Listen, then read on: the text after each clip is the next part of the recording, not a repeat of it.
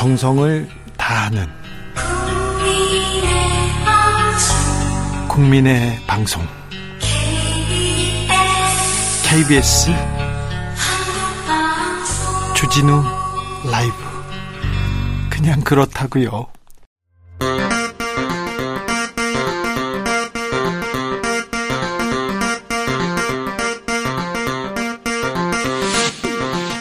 주진우 라이브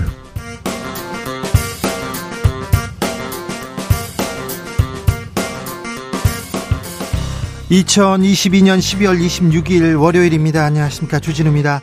검찰이 이재명 더불어민주당 대표에게 소환장을 보내자 민주당 이재명 수사검사 16명의 이름과 사진을 공개했습니다. 국민의힘과 한동훈 장관은 좌표 찍기 조리돌림이라면서 반발했는데요. 이재명 대표의 사법 리스크 민주당은 어떻게 대응할 것인가? 이상민 의원에게 들어보겠습니다.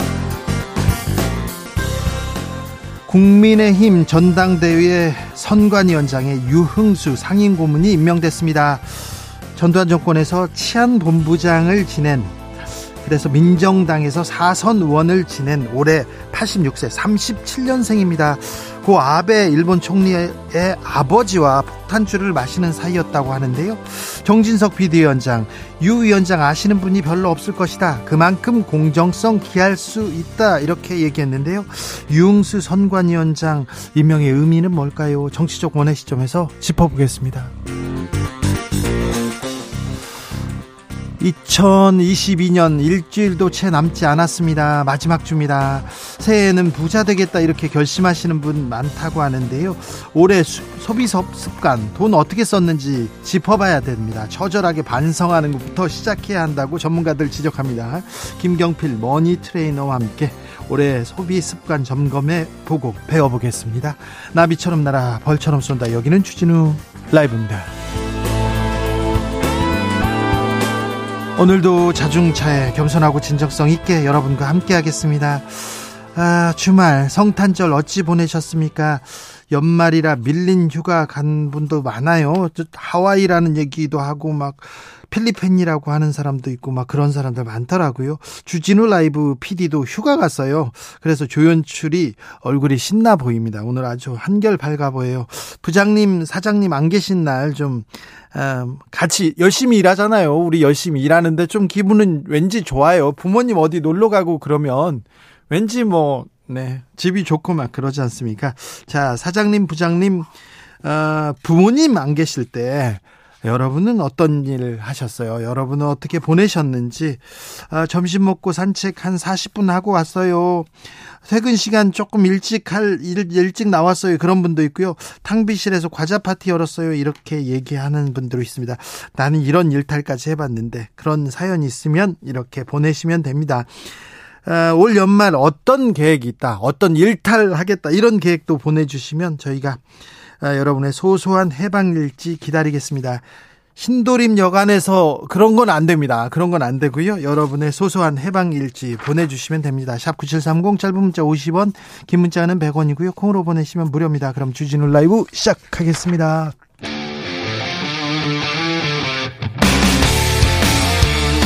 탐사보도 외길 인생 20년 주 기자가 제일 싫어하는 것은?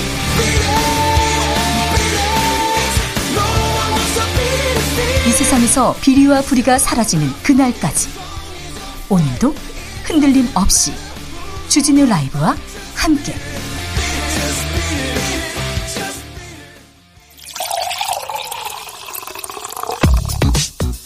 진짜 중요한 뉴스만 쭉 뽑아냈습니다. 주스 정상근 기자 어서 오세요. 네, 안녕하십니까? 아, 주말에 엄청 추웠습니다. 한강이 얼었어요? 네, 영하 10도 안팎의 강추위가 며칠간 이어지면서 올겨울 들어 처음으로 한강이 얼어붙었습니다. 서울 용산구와 동작구를 잇는 한강대교 교각 인근 관측 지점이 얼음으로 덮인 건데요. 보통 한강은 1월은 돼야 얼었는데 12월부터 워낙 춥다 보니 그 시기가 2주 이상 앞당겨졌습니다. 어, 기상청은 올해 결빙 현상이 평년보다는 16일 정도 빠르고 재작년 겨울보다는 15일 일찍 관측됐다라고 밝혔는데요. 2000년대 들어서는 네 번째로 빠른 결빙이었습니다. 호남에는 기록적인 폭설이 내렸습니다. 좀 어떻습니까? 네, 전북 순창은 사흘여간 최고 63.7cm라는 기록적인 폭설량을 보였고요.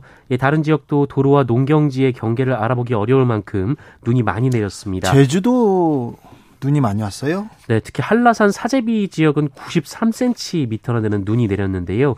어, 그러다 보니 어제 오전까지 이 전남 구례나 진도, 곡성 화순 등의 도로가 통제가 되기도 했었습니다. 어, 그러다 보니 피해가 속출했었는데요. 어제 오후 6시까지 전라남도는 172동의 시설 피해가 발생했고 어, 이에 따라 잠정 재산 피해가 11억 6,200만 원에 달한다라고 발표했습니다. 어, 전북에서도 236건의 이 시설물 붕괴 피해가 접수됐고요. 어, 냉해 면적이 2.8 헥타르에 이르는 것으로 조사가 됐습니다. 어, 수도권 곳곳에서도 수도관이 파열되는 그런 사고 많았습니다.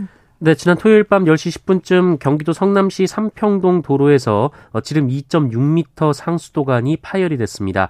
이 상수도관은 팔당에서 판교까지 가는 원수관이어서 근처 아파트에 단수 피해는 없었습니다만 이 정확한 파열 지점을 찾지 못하면서 누수가 어제 낮까지 이어졌습니다. 어, 문제는 복구가 지연되면서 아파트 앞 도로에 계속 물이 흘러나왔고 한파 때문에 이것이 그대로 얼어붙었다라는 겁니다. 한국수자원공사는 어제 낮 1시 45분쯤 파열 지점을 찾아 앞쪽 밸브를 막는 식으로 임시 조치를 했었는데요. 정확한 원인 파악과 복구는 언 땅이 녹은 뒤에야 가능할 것으로 보입니다. 네. 1월까지는 한파 계속될 것으로 보이니까 각별히 조심하셔야 됩니다. 고용 시 장도 한파가 몰아닥칠 예정입니다. 그런데 정부가 공공기관 일자리 12,000개 줄이겠다고 선언했습니다. 네, 기획재정부는 오늘 공공기관 운영위원회를 통해서 이 공공기관 정원을 1만 2천 명 이상 구조조정한다라고 발표했습니다. 총 정원이 44만 9천여 명이니까 2.8%의 일자리가 사라지게 되는데요. 어, 이명박 정부였던 2009년 이후 14년 만에 정원 감축으로 당장 내년에만 11,081명이 구조조정될 것으로 보입니다. 예. 어, 정부는 이를 통해 연간 7,600억 원 수준의 인건비를 절감할 수 있을 것으로 기대했는데요. 어, 이렇게 되면 한국전력의 경우 이 청원 경찰 그리고 검침 인력 등이 모두 구조조정되고 외주화될 것으로 보입니다. 어, 또한 철도공사는 722명이 가, 722명, 200, 어, 722명으로 가장 많은 사람들이 구조조정될 예정입니다. 어, 반면 한수원은 신한울 3, 4, 5기를 건설하는 부분에 일자리를 늘릴 계획입니다. 어, 정부는 퇴직, 이직 등 이 자연 감소를 활용하는 방식이라고 밝혔는데요. 하지만 결과적으로 이는 신규 채용에 영향을 줄 수밖에 없습니다.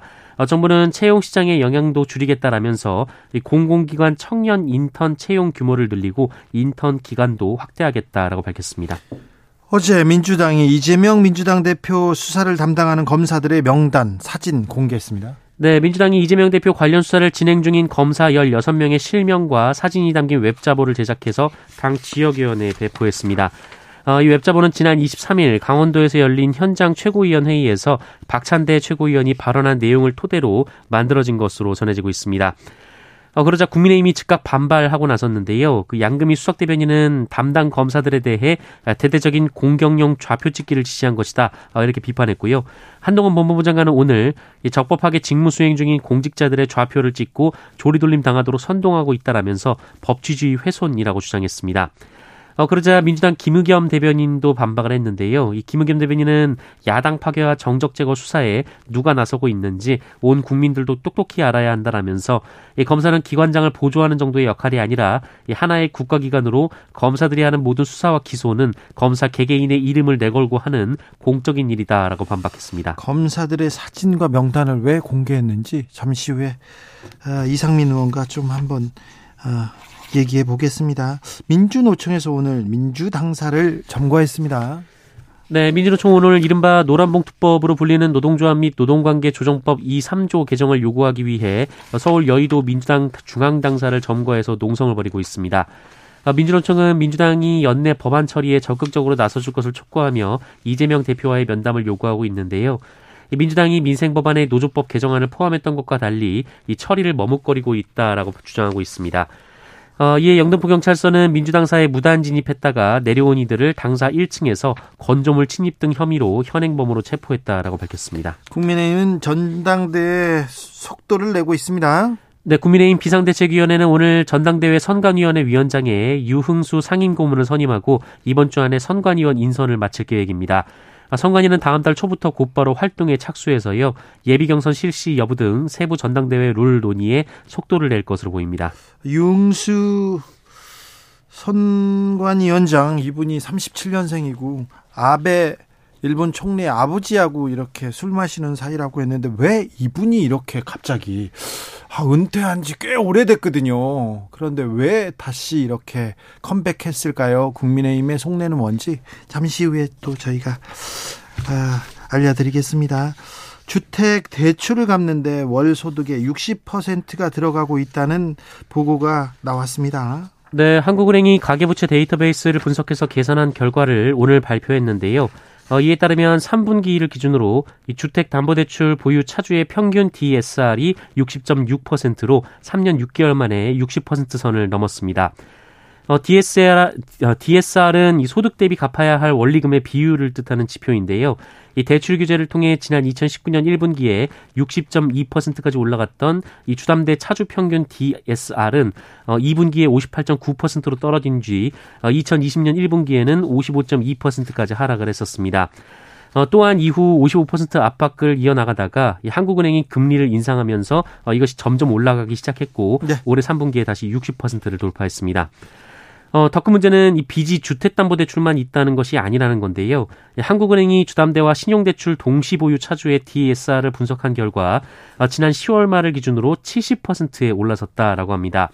이 500만 원을 벌면 350만 원을 빚을 갚는 데 쓰고 있다라는 의미인데요. 네. 이 통상 DSR이 높아질수록 부채 상환 능력에 문제가 발생해서 연체율 상승으로 이어지면서 이 금융시장 전반의 리스크로 번질 우려가 있습니다.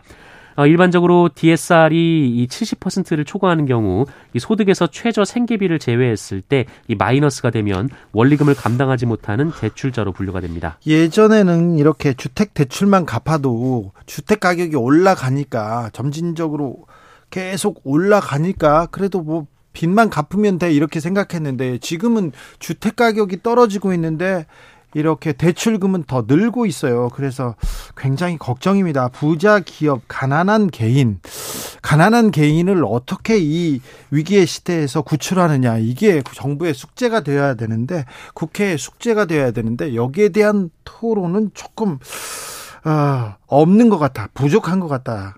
그래서 걱정입니다. 내년에 이, 아, 개인들, 이 개인 대출자들의 혹, 혹한이 온다는데, 아, 뭐, 걱정이 큽니다. 네, 대비를 단단히 해야 되는데 아, 빌라왕 관련 수사가 본격화되고 있습니다. 그런데요, 빌라왕보다 더한 사람들이 있다고요? 네, 수도권의 1139채의 빌라와 오피스텔을 사들인 뒤 이 전세 보증금을 돌려주지 않고 사망한 빌라왕 김모 씨가 이 전체 악성 임대인 명단에서 8위에 불과하다고 합니다. 더한 사람들이 있어요? 네, 국회 국토교통위원회 소속 박상영 민주당 의원실이 주택도시보증공사에서 받은 이 11월 기준 전세보증금 반환보증 집중관리 다주택 채무자 현황에 따르면 이 김 씨와 관련된 보증 사고는 총 171건이었는데요.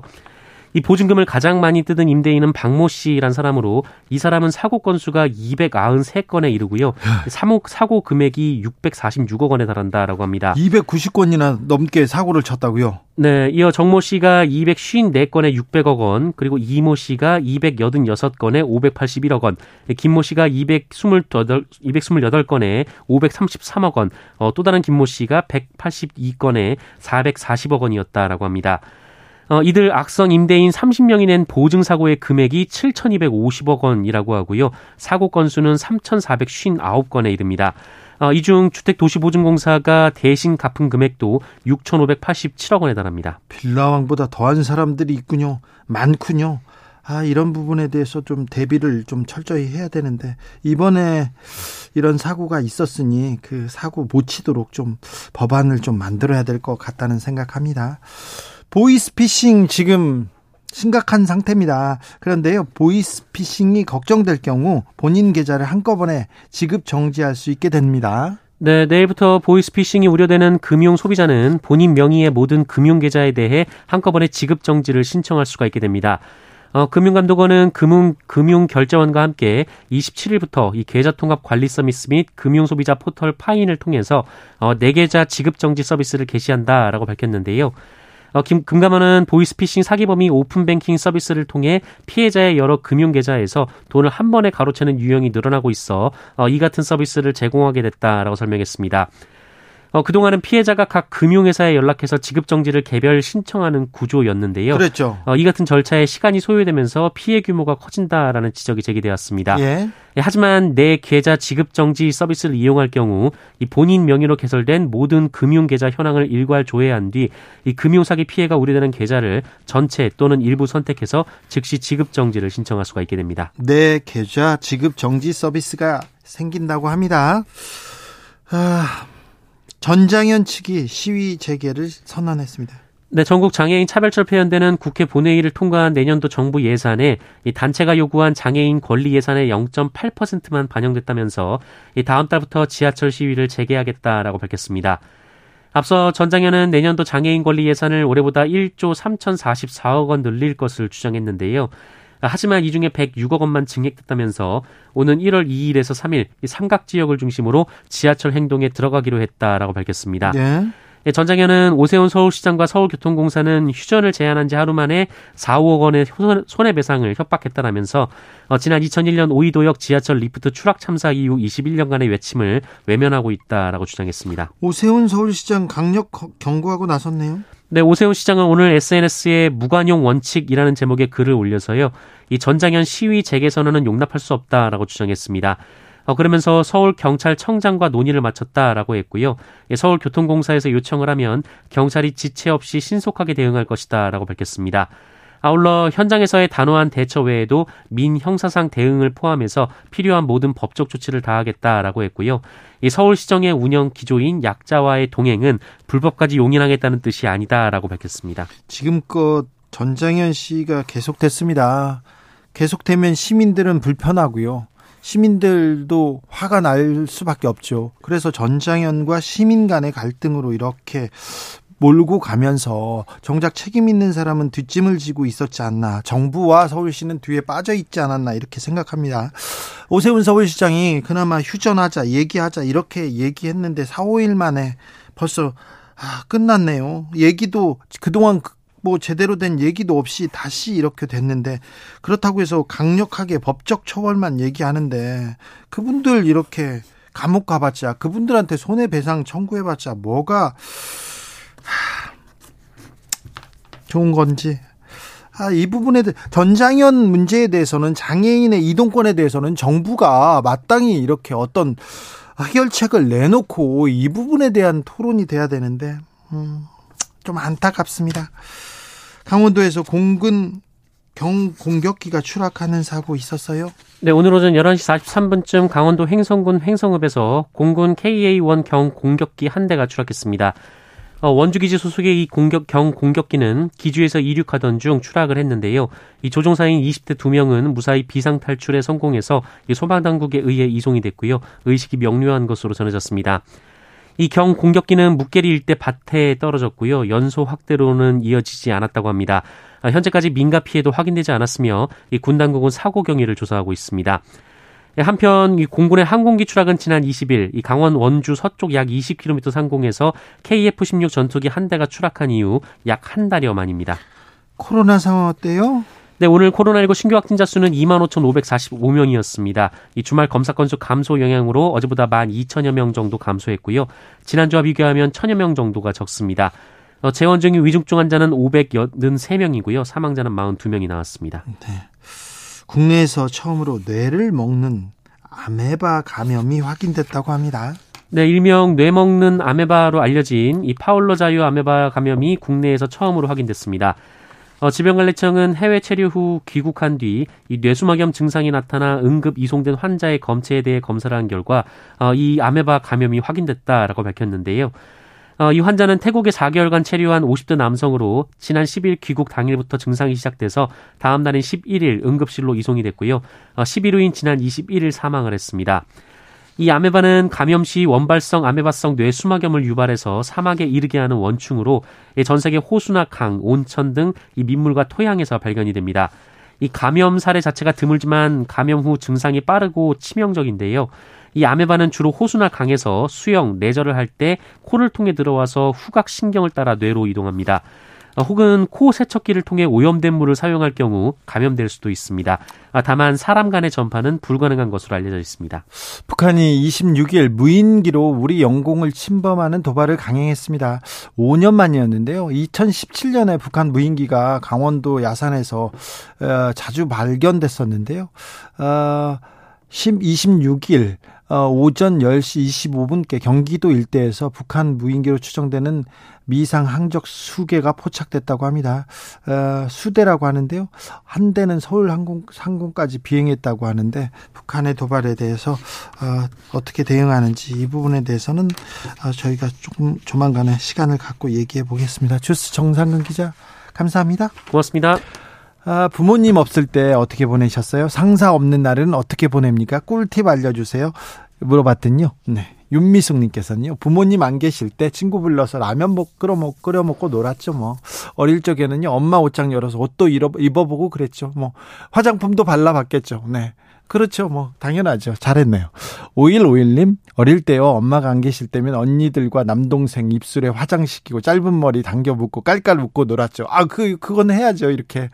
아, 정충용 님께서 부모님 안 계셔 가지고요. 공부 열심히 했습니다. 아, 안 계셔도 공부했다. 정충용 님, 잘했어요. 네.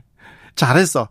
공부만 하셨, 네, 공부, 예, 잘했어요. 네, 9361님, 사장님이 있으나 없으나 열심히 일합니다. 사장님 듣고 계시나요? 네. 9361님, 그럼요. 언제나 안 계시면 더 열심히 일하는 거 다 잘 알고 있습니다. 9801님, 친구들 다 불러가지고 모아가지고요. 19금 비디오 봤어요.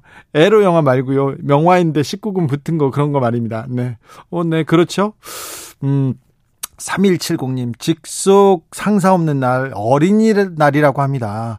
저도 곧 어린이날입니다. 양치하고 아이스크림 먹으러 갈 거예요. 얘기합니다. 아, 직속 상사 없는 날, 부장 팀장 없는 날을 직장인들은 어린이날이라고 합니다. 네.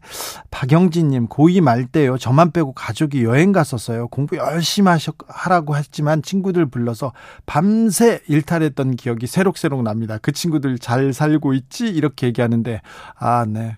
뭐 밤에 뭐 그냥 뭐 재밌는 비디오 보고 뭐 영화 보고 그런 거지 별거 없었잖아요. 저 저도 고등학교 때 용진이네 집에 가가지고 아 실비아 크리스탈 주연의 그 영화를 봤던 기억이 있습니다. 8 7489님 사장님 부장 부사장님 자리 비우면요. 네. 꼭 숙제를 주고 가십니다. 차라리 계시는 게 저희는 훨씬 좋아요. 네, 그렇죠. 네. 일을 많이 지고 갑니다. 네, 알죠. 알, 알아요. 네, 연말은 어떻게 보내시는지 물어봤더니 6463님 꽁꽁얼은 갯마을에서 바다를 보면서 한 해를 정리하려고 합니다. 신년에는 풍어를 기원하면서요. 풍어를 기원하고 계십니다. 최기원님께서는요. 크리스마스 날도 춥고 해가지고 크리스마스 날 춥더라고요. 화제의 드라마 재벌집 막내 아들 몰아보게 하면서 나의 과거를 뒤돌아봤습니다. 네. 나의 과거를 뒤돌아보지만 뭐 재벌집 될 수는 없잖아요. 막내 아들 되는, 되기는 힘들지 않습니까? 네. 기원해봤자 안 됩니다. 최기원님. 네. 0688님, 크리스마스 때요. 세탁기가 얼었습니다. 세탁기 녹이면서 성탄절 하루를 다 썼습니다. 새해엔 그냥 별일 없었으면 좋겠습니다. 어, 0688님, 어, 우리 PD도 이렇게 세탁기 얼었다고 했는데 그분의 가족인가? 네. 교통정보센터 다녀오겠습니다. 이현 씨.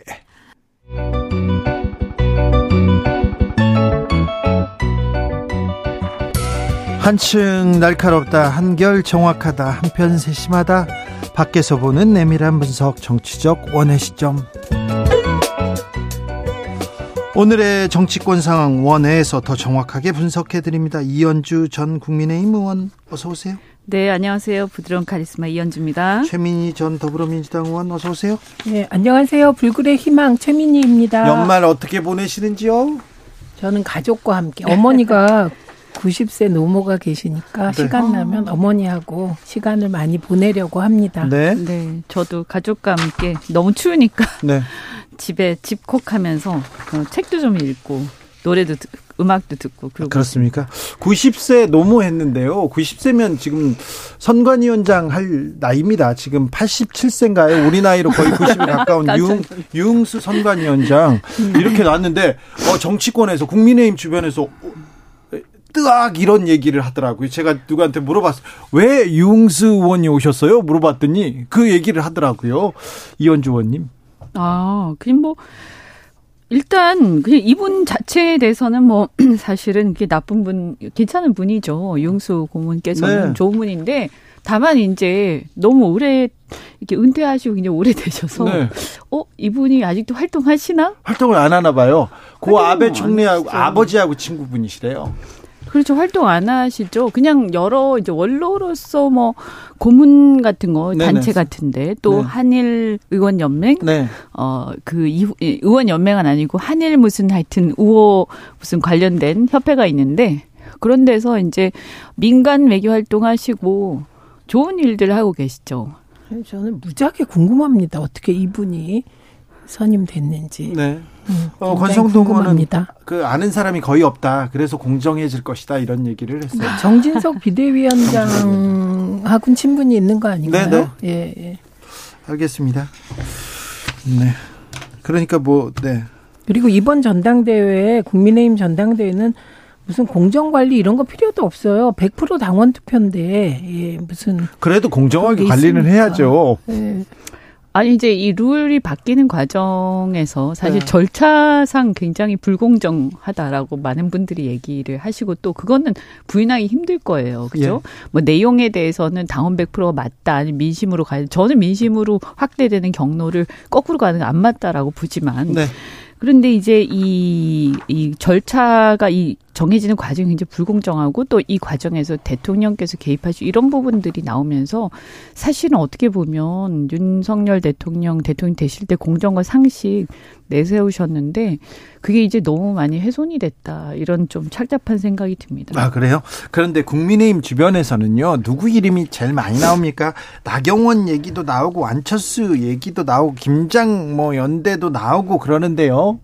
누구 이름 많이 나와요, 이원조 의원님? 글쎄요, 저는 뭐 최근에 이 룰 바뀌고 막 이런 과정들 보면서 이 신경을 좀 많이 끄고 있는 상태이기 때문에. 자, 최민희 의원님이 멀리서 자, 정확하게 봅니다. 네. 어떻게 흘러가고 있습니까, 국민의힘은? 이게 기억 니은의 각축전이 될 것이다. 기억 니은 기억과 니은. 네. 그리고 이응은 아닐 것이다. 뭐 이런 얘기를 하더라고요. 네. 네. 그리고 그 민주당에서 가장 촉이 좋다는 정청래 최고도 기억이다 이렇게 딱 얘기를 하는데 그 기억이 폭이 되게 넓습니다. 아, 김 씨가 굉장히 많지 네, 않습니까? 이번에 권도 있고 권, 김. 네. 네. 뭐, 뭐, 촉이 좋지도 않네요. 뭐, 정청래 뭐, 지금 몇 명한테 기억이다, 이렇게 얘기하면. 근데 무슨... 이제 이대로 가면 어쨌든 당원들한테는 이제 나경원 의원이 제일, 네. 제일 그 지지를 많이 받을 겁니다. 아, 성탄절에도 그냥 안 쉬고 또 치고 나왔어요. 어디 네. 갔더니 네. 나경원 나와라, 이 얘기, 당대표 되세요. 이 얘기를 가장 많이 듣는다고 이렇게 또 탁 치고 나옵니다. 근데 흔히 나경원 의원은 아니다, 이렇게 얘기하는 분들이 보수 패널의 90%입니다. 그래 그래요? 예, 이유는 나경원 의원이 중요한 자리 장관 장관급 자리 두 개를 거의 받지 않았습니까? 네, 이게 당 대표 나가지 말라는 나가지 얘기다. 말라는 윤심이다 이렇게 보더군요. 그런데 음, 나경원 의원이 그 윤심을 알고 자리를 받았다. 그런데 계속 나갈 것처럼 한다. 그럼 이건 진짜 표 깎이고 마음 깎이는 일이거든요. 음. 이제 나이 의원 뭐 제가 뭐 들은 건 아닙니다만 네. 제 추측에 나경원 의원께서는 뭐, 뭐, 반유는 아니지만, 어, 이렇게 보면, 또 지금까지 이렇게 그렇다고 해가지고 아주 정확하게 누구한테 줄 서거나 하신 적도 별로 없으시거든요. 그렇게 봤을 때 지금 이제 그 자리 두 개를 받았어도 네. 그거랑 상관없이 본인 길 갈 수도 있겠다. 그렇죠. 네. 지금 일생일대 기회라고 네, 생각할 네, 저도 텐데요. 그렇게 봅니다. 이유는, 그렇죠? 이유는 뭐냐면 기억으로 시작되는 분들 그리고 강도 있습니다. 네, 강. 강? 예, 강도 있습니다. 대표 어. 출마 의향을 밝힌 분 중에 강신업 변호사 네, 아, 있습니다. 네. 그래서 그, 기억으로 시작 음. 시작되는 분들이 사실은 대중 소구력이 굉장히 낮습니다. 아, 그렇네요. 네, 거기에서 윤심의 고민이 시작된 것으로 보이거든요. 근데 나경원 전 대표는 당원 투표 당원 여론조사에서 1위고요. 인지도 면에서도 뒤지지 않기 때문에 인지도는 뭐 높죠. 네. 그래서 특별히 뭐 윤심 이외에 다른 마음이 개입돼서 뭐 안티나 분위기가 형성되지 않는 한 네. 이번에 도전해볼 만하다고 그렇죠. 생각합니다. 기회라고 생각하죠. 그리고 그 두 자리가 장관을 줬다. 그럼 다른데 장관급이잖아요. 그건 완전 다릅니다. 네. 거기 이제 지금 보면 어쨌든 아무리 당원 투표라고는 해도 당원 숫자 많다 보니까 인지도를 무시할 수는 없거든요. 그러면 일단 유, 안, 나 이렇게 세 분이 계시잖아요. 네. 인지도 높은 분들은. 네. 여론조사도 비슷하게 이렇게 어 그 유가 제일 많이 나오긴 하지만 네, 그래도 네, 이 거의, 두 분도 거의, 어쨌든 네. 꽤 나오는 편이고 그렇게 보면 유 뭐유 같은 경우에는 유승민 의원 같은 경우에는 어쨌든 윤 쪽에서 친윤들이 절대 안 된다라고 비토를 하는 거고 그다음에 안철수 의원 같은 경우에도 보면 어쨌든 당에 지금 입당한 지 얼마 되지도 않았는데 어떻게 대표가 되냐 이런 이제 어 정서 근데 대통령께서는 입당한 지 얼마 안 돼서 후보가 네. 되셨잖아요. 아니 당원들 얘기하는 거죠. 아, 네. 이제 대통령 후보 말고 당원들이 봤을 때 대표라는 건 또 좀 다르잖아요. 그래서 이런 정서가 좀 있고 또 일단 당원들이 잘 몰라요. 그러니까 이름은 알지만 네. 누군지 이렇게 접해본 사람들이 거의 그렇죠. 없거든요. 그러다 보니까 좀 뭔가 멀게 느껴지고 전 좀 가능성이 별로 없다 이렇게 보이거든요. 아, 안철수 의원은 네. 조금 당에서 당원들이 안철수 안철수 이런 목소리는 별로 아니 나오지 일단 좀 않군요. 어색하죠. 그냥 뭐 싫고 좋고를 떠나가지고 갑자기 민주당의 대표? 당뭐 대표 이런- 하셨어요, 그분이. 네. 네. 아니 그분은 하고. 민주당에 있을 때도 어색했어요. 네. 그리고 중간에 있을 때도 어색했고요. 네. 어색함을 주묻기로 하십니다. 지금 이제 뭐 나경원 대표, 나경원 의원 같은 경우에는 뭐 사실 그렇다고 막 엄청 막 지지가 막 열광적 이런 건 아닙니다만 그냥 뭐 이렇게 가장 무난하게 어 이제 당원들이 제일 잘 알고 있는 거죠. 올해 자. 또 오래 되셨잖아요. 그러니까요. 일단 유승민은 안 된다. 안철수 의원은 이제 이제 당에 왔는데 아직 모르겠다. 아, 그래도 또 안철수 의원이 또 강점을 가지고 있는 그래서 지금 나경원 전 의원이 좀 어, 반사 효과라고 해야 되나요? 거기에서 조금 어, 지지도를 모으고 있는 것 같은데 윤핵관은 그만 그만하고 누가 누가 말했 저희 방송에 나와서 올망졸망하다고 누가 얘기했는데 그 표현이 맞는 것 같아요.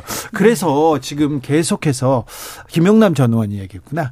아, 김장연대 뭐 그리고 합종연행할 것이다. 윤핵관이 하나로 합쳐질 거다 이렇게 얘기하는데 이 부분은 어떻게 보세요? 그 윤핵관이 합종 연행해도 이거 그냥 예예요. 1% 1% 1%가 합종하면 3%가 되는 게 아니라 1%가 될안 수가 되죠. 있다는 안 거죠. 되죠. 예. 그래서 저는 오히려 이번 국민의힘 전당대회의 관전 포인트는 유승민과 이준석이 연대할 것이냐.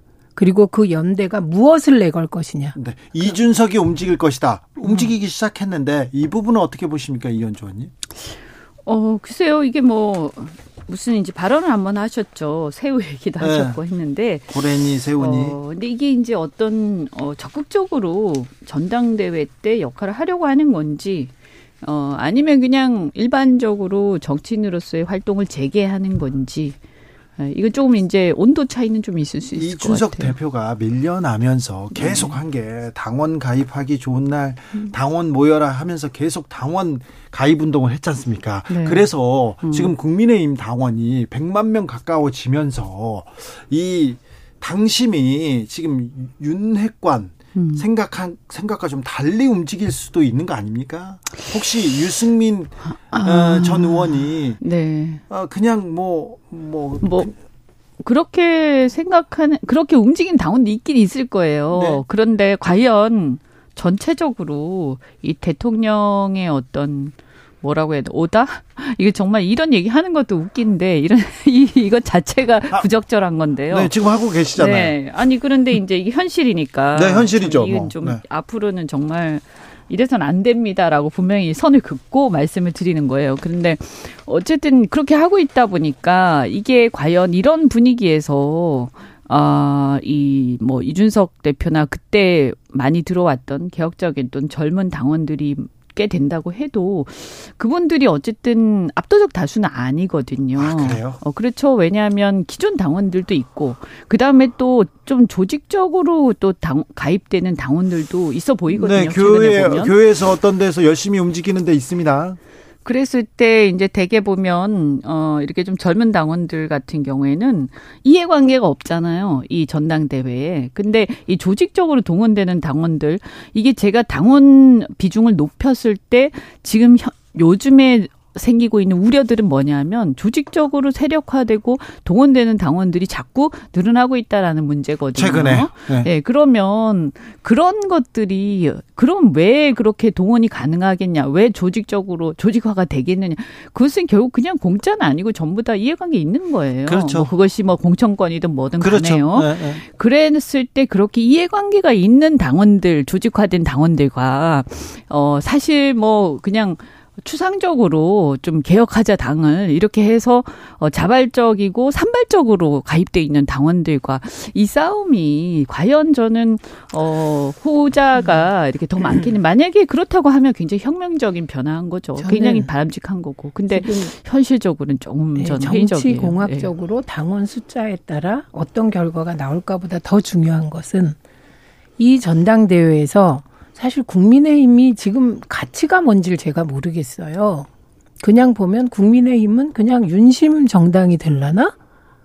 그래서 저는 유승민, 이준석 연대가 실현된다면 개혁 보수의 가치, 기치 분명히 들고 어, 전당대회에 임할 필요가 있어 보입니다. 그래야 비로소 우리의 보수 정당도 나는 따뜻한 보수, 정의로운 보수가 돼서 중부당, 중복지 경제민주화를 계속 해나가겠다.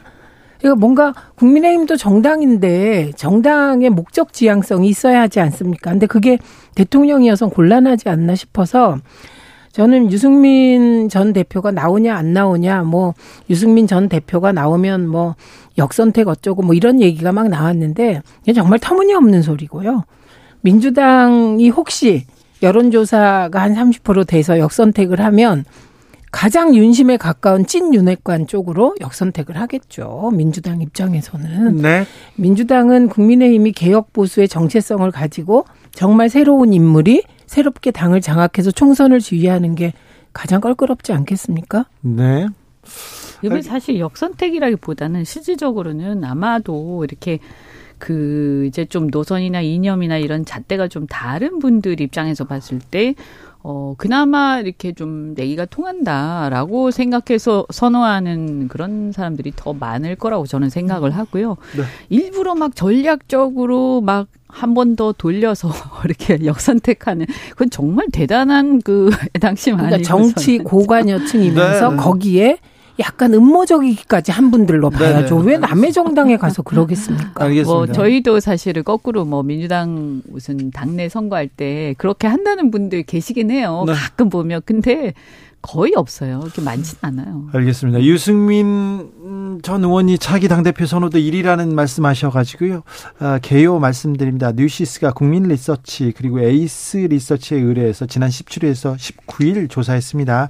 누가 차기 당대표로 국민의힘 가장 적합합니까? 물어봤더니요. 유승민 전 의원은 36.9%로 1위였습니다. 압도적인 1위고 이어서 나경원 전 의원은 14%고요. 안철수 의원 11.7% 순이었습니다. 자세한 사항은 중앙선거 여론조사 심의위원회 홈페이지 참조하시면 됩니다. 그러니까 차이가 일, 그러니까 1등을 제끼고 4등, 5등 올려서 뭐 하는 거냐 이런 말이 나올 수 있는 거죠. 아, 네. 그리고 윤핵관이라고 불리시는 분들은 굉장히 좀 수치가 낮았습니다.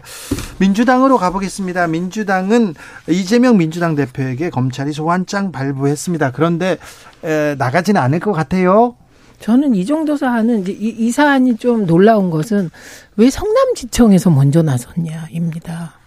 그동안의 음. 분위기는 대장동, 대장동, 대장동, 뭐 거기에 어마어마한 게 있을, 있다, 막 이런 식이었고, 언론에 도배질 하다시피 했는데, 중앙지검이 부를 것으로. 먼저 부를 어, 줄 알았죠? 예, 예상했는데 갑자기 아니고 1번, 2번, 3번으로 치면 3번이 먼저 나선 것은 저 개인적으로는 빨리 연내에 뭔가 액션을 해라 이런 어마어마한 압박이 어디선가 있지 않았을까 이렇게 추측해 보고요.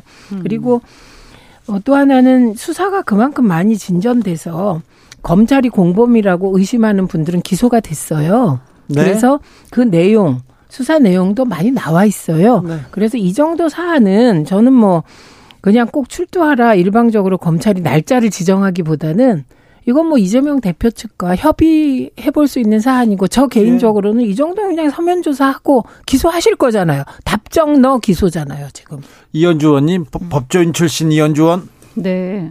아니 이제 수사는 빨리 마무리를 해야 됩니다. 이게 조속히 진행을 해야 되는 건 맞고요. 근데 이거 왜 그러냐면 어, 어쨌든 야당의 대표기 때문에 야당 대표 계속 수사선상에 올라 있으면 어, 사실은 협치나 여러 가지 면에서 문제가 있거든요. 그래서 수사를 빨리 해야 되는 건 맞는데 다만 이제 어, 어쨌든 이걸 뭐 편의를 봐준다 이렇게 볼 수도 있겠지만 여러 개가 여러 군데 있지 않습니까? 그럼 이런 것들을 어, 이렇게 좀 종합을 해가지고 저는 뭐 이렇게 할 때마다 오라가라 이렇게 하고 소환하고 또 그때마다 기산하고 이런 건 좀 사실은 좀 자제할 그렇죠. 필요가 있죠. 그래서 협의할 어, 수 있어요. 이제 이거를 좀 종합을 해서 네네. 어 이게 한꺼번에 좀 이렇게 몇 번에 한 두세 번에 몰아 가지고 네. 한다든지 뭐 어쨌든 한 번에 몰 수 있는지 모르겠지만 그래서 그렇게 좀 할 필요가 있지 않느냐. 중앙지검에서 종합을 좀 한다든지. 그렇죠. 이거는 그렇다면 뭐 검찰에서 우리도 고려하고 있고 정치에 영향을 미치지 않는 선에서 우리도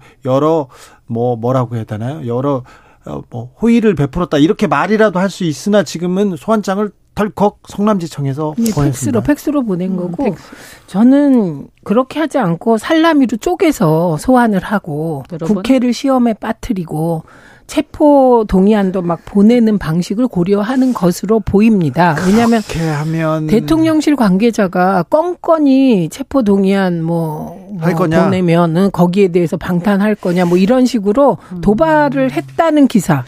좀 그런 것도 이해가 안 되는 게 네. 왜냐하면 어차피 지금 사실은 국민들은 이재명 대표 수사 받아야 된다 이런 어 여론이 더 많을 거예요 아마 그런데 여기에 이제 검찰이 수사하는 거 가지고 뭐라고 하겠어요 그런데 그냥 의연하게 수사하시면 되는데 어 만약에 그렇게 계속 조금 약간 남들 보기에 국민들 보기에 눈치 풀이는 그런 행태는 하지 않지 않겠나 이렇게 네. 좀 기대를 해보고 근데 이제 제가 한 가지 좀 음, 지적을 하고 싶은 거는 근데 그 이재명 대표가 좀 의연하게 또 계시면 될 텐데 검사들의 실명 그렇습니다. 이런 걸 또 이 자 이재명 대표는 28일 검찰 출석은 어렵다. 이후에 일시 방식에 대해서 협의하겠다 네. 이렇게 말씀하셨습니다. 그런데 민주당에서 어제였습니까? 아, 이재명 대표 관련 수사를 진행 중인 검사 16명의 실명과 사진을 공개했습니다. 이 부분은 어떻게 보셨어요? 그러니까 이런 어떤 그 행동 양식은 바람직하지 않거든요. 어쨌든 이 검사에 대해서 이렇게 뭐 실명을 어 하면서 이렇게 되면 이게 약간 뭐냐 뭐냐면 이게 어 극렬지층으로 하여금 뭐 공격을 하라는 그런 얘기는 아닐 거 아닙니까? 설마. 네.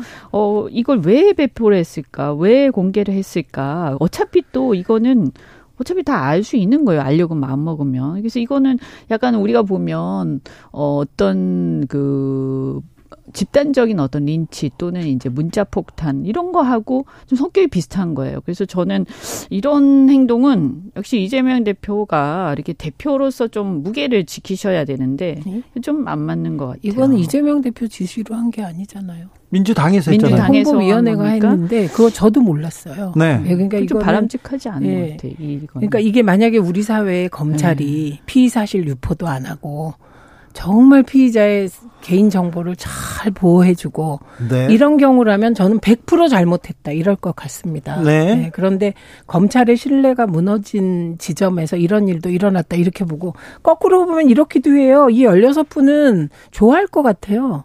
왜냐하면 지금 국민의힘 윤, 윤심의 선거 전략 중 음. 하나가 음. 소위 검사들을 대거 출마시킨다고 음. 사람들이 너도 나도 얘기하지 않습니까? 그럼 이 16분은 이게 사전 홍보하는 아유, 결과가 거기까지 나와요. 좋아하겠어요. 네. 네. 아니 그래서 이런 정도의 시각으로 저는 보고 있다. 음. 그러니까 이게 사실 대접을 서로 잘 받으려면 서로 잘해야 되잖아요. 저는 네. 검찰이 제발 좀 피사실 유포 좀 안 했으면 좋겠어요. 아, 그 진짜 하면 안 돼. 왜냐하면 네. 사실 피사실 유포가 어쨌든 제가 볼 때 검찰 개혁 문재인 정부 때 한다고 해놓고 사실은 뭐 검찰을 이용해서 적폐 수사만 열심히 하신 것 같은데 그래도 좀 남아 있는 좀 성과랄까 그 중에 하나가 피사실 공표를 네. 좀 자제했던 그런 게 분명히 있긴 있거든요. 네, 맞습니다. 어, 근데 이게 다시 부위로 돌아간 느낌이 들어서 네. 아, 우리 사회가 좀 어쨌든 진영을 떠나서 앞으로 나갔던 것들을 뒤도, 뒤로 되돌리는 건 좀 하지 말았으면 좋겠다. 네, 맞습니다. 그리고 사실은 피의사실 유포도 하면 안 되고 검사의 신상 공개도 하면 안 되는 그러니까요. 것이죠. 둘 둘다 다. 하면 안 되죠. 예, 네. 저는 그렇게 봅니다. 알겠습니다. 최민희 의원님께서 잘 정리하신 것 같습니다. 민주당에서는 근데 물러서지 않고 검사들의 이름과 얼굴을 온 국민이 알아야 한다 이렇게 응수하고 있는데, 음, 지, 네. 한 발자국 더 나가고 있습니다. 아, 더불어민주당 이낙연 전 대표가 오늘 변영윤 서울대 명예교수 그리고 조세희 작가 별세를 애도하는 글을 올리면서 음, 지금 대한민국은 방향을 잃고 있다. 부끄럽고 참담하기 짝이 없다. 이렇게 했는데, 아, 이, 이낙연 얘기, 이낙연 대표 얘기를 하는 사람들이 민주당에 많습니까? 저는 별로 못 들었고 공개적으로 서른 의원이 네. 앞장서서 하고 계시고요. 그리고 이낙연 대표의 대표는 이제는 이제 여당일 때 국무총리일 때는 이렇게 멋있는 워딩이 멋있었는데 지금은 야당 전 대표가 되신 거거든요. 네, 그렇죠. 그래서 조금 워딩이 직, 직접적이고 분명하고 선명할 필요가 있다. 예, 이 대한민국이 방향을 잃고 있다. 이게 무슨 말인지. 네. 근데 아직 미- 미국에. 계신가요? 미국에 계세요. 미국에. 네, 그런데 이, 이렇게 얘기하니까 민주당도 잘못하고 저기도 잘못하고 둘 다 잘못하고 있는 처- 것처럼 길을 네. 잃은 것처럼 얘기하니 민주당 지지자로서는 화난다 그런 사람들이 있더라고요. 양비론적 입장인데 이거는 정말 지금은 취해서는 안 되는 거죠. 민주당 지지자들 뭐 입장에선 더더욱. 네. 생각을 해보면 어쨌든 미국 계시잖아요. 네.